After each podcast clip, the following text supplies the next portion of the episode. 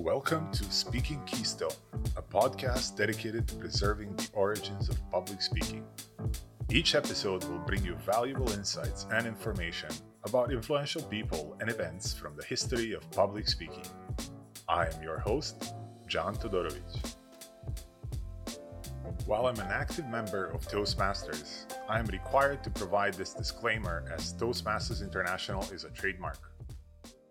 Toastmasters International and all other Toastmasters International trademarks and copyrights are the sole property of Toastmasters International. This podcast is independent of Toastmasters International.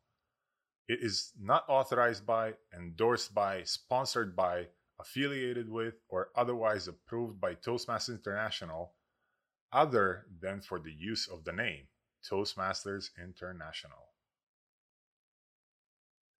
In this episode, we'll kick things off in 1909 when Ralph Smedley moved to Rock Island, Illinois to serve as a general secretary of the local YMCA. His term officially started on August 15, 1909. While there was little information during the tenure of Ralph Smedley at the Rock Island YMCA, I've managed to uncover a few bits of resources. As Smedley continued working, he was often invited to attend events in the area and speak on different topics. At the annual meeting of the Tri City Social Service Club, Rock Island, Davenport, and Moline were the three cities, held on November 14, 1910, at the Association House, and Ralph Smedley was elected president for a one year term. He spoke about the Boy Scouts of America movement at that meeting.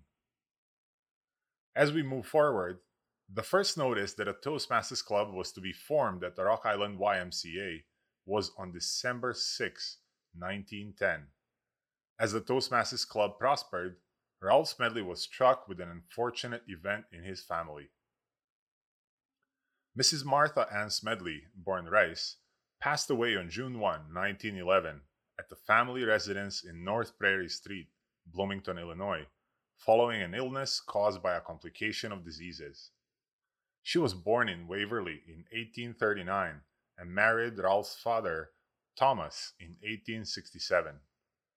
She was a lifelong member of the Methodist Church, and while living in Bloomington, she was affiliated with the Grace Church. Ralph Smedley was 33 years old at the time. As we moved into the year 1912, I noticed an increase in events held that Smedley spoke at. He continued developing and refining his public speaking skills along the way. It was on February 16, 1912, that he attended a dinner at Fejervary Park, Davenport, Iowa. The affair was organized in celebration of the Young Men's Bible class of YMCA 4th anniversary.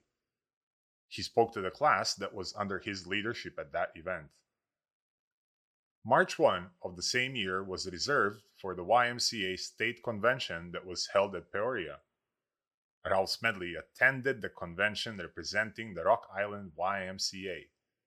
He was honored at the convention by being appointed a member of the executive committee of the Secretaries of YMCA. The Toastmasters Club of YMCA in Rock Island, Illinois, held its closing session for the season. This was a ladies' night for the club, and the members were accompanied by their ladies, who were permitted for this one occasion to listen to eloquent orations which were delivered. There was another meeting that was held at Fejervary Park, Davenport, Iowa, on May 21, 1912.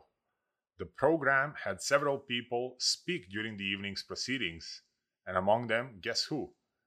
Ralph Smedley, that's correct. By the end of May 1912, Ralph Smedley accompanied architect Cyrus McLean on a trip to inspect several YMCA buildings to get the ideas that would be incorporated in the construction of the new YMCA building in Rock Island. Like what you hear so far? Make sure you never miss a show by clicking the follow or subscribe button now. This podcast is made possible by listeners like you. Thank you for your support. Now back to the show. The celebration of life of Ralph Smedley continues with an interesting event at the start of the year 1913. The Boy Scout Patrol was launched in Milan, a village in Rock Island County, Illinois, on January 23, 1913.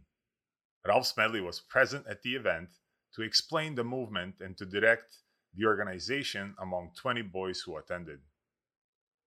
The following event was the Triangle Bible class of the Rock Island YMCA that held its annual banquet at the Watchtower. There were 30 attendees, and after the banquet, a few short talks were given by a few people. Ralph Smedley was the Toastmaster of the evening.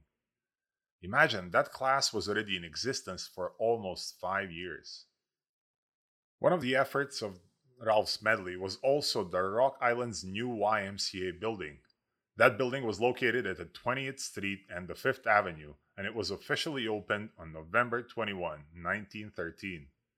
There were a total of 200 people who contributed and raised money for this building. The entire program lasted four days, Thursday to Sunday, and was covered by different ceremonies. The executive committee saw some 2,000 people over that period, and among them, the local contractor who built the YMCA building in Rock Island, Mr. C.J. Larkin. The opening of the new building was of special interest to the General Secretary of Rock Island YMCA, Ralph Smedley, as the opening date is exactly 10 years and one month from the time he entered the association secretaryship. The same day, Ralph Smedley received additional financial assistance for the new building worth $500 from Mr. and Mrs. Mixer. They were out of town during the fund campaign in the spring of 1912 and they wanted to contribute to the success of Smedley's project. At this point, I am not surprised by a lack of information during this period. Only a few notable events were recorded about Smedley's life in the year 1913. This effort would not be possible without the extensive library of the newspapers.com, the largest online newspaper archive consisting of 571 million pages of historical newspapers from 16,400 newspapers from around the United States and beyond. I'm not an affiliate of newspapers.com. I just had to mention them because it is an amazing find. The year 1914 started off with the Triangle Club of the Rock Island YMCA that held its first meeting of the season. The club, which was already more than five years old, was serious about the Bible study for its principal subject and social features as a side issue. The study during the 1914 season was led by none other than Ralph Smedley. Early January 1914 has seen the first meeting of the officers of Toastmasters Club of Rock Island YMCA for the year. The club has been praised for the past few seasons in its work of instructing men and giving them experience in the art of public speaking. In 1913, there were about 75 men in this Toastmasters Club, and it was expected that the list of members will exceed 100 in 1914. On February 27, 1914, the oratorical contest was held at Augustana College in Rock Island, Illinois, in which five collegians participated. There were three judges at the said contest, among which was Ralph Smedley, secretary of Rock Island YMCA. The whole year went by pretty quick, and on September 1, 1914, Ralph Smedley retired from Rock Island YMCA to work on his other projects focusing on the design and construction of new YMCA buildings. These projects were done in collaboration with architect Cyrus D. McLean. Cyrus McLean was chosen as an architect in October 1914 for the new YMCA building to be constructed in Racine, Wisconsin. The construction of this building was overseen by Ralph Smedley. Friends, ladies and gentlemen, this is where we complete our journey in 1914. Before I conclude this episode, I would like to mention two notable people Distinguished Toastmaster Harvey Shove, District 7 historian, and Distinguished Toastmaster Bob Palmer, District 12 historian. They motivated and inspired me to pursue this passion project and gather information on such an important part of the origins of modern public speaking. Thank you, Harvey and Bob. Thank you for joining me in this episode of Speaking Keystone. Make sure to visit our website, speakingkeystone.com, where you can subscribe to the show in iTunes, Spotify, or via RSS so you'll never miss a show. While you're at it, if you found value in this podcast, I would appreciate a rating on iTunes. Or if you'd simply tell a friend about the show, that would help greatly. Until next time, bye bye.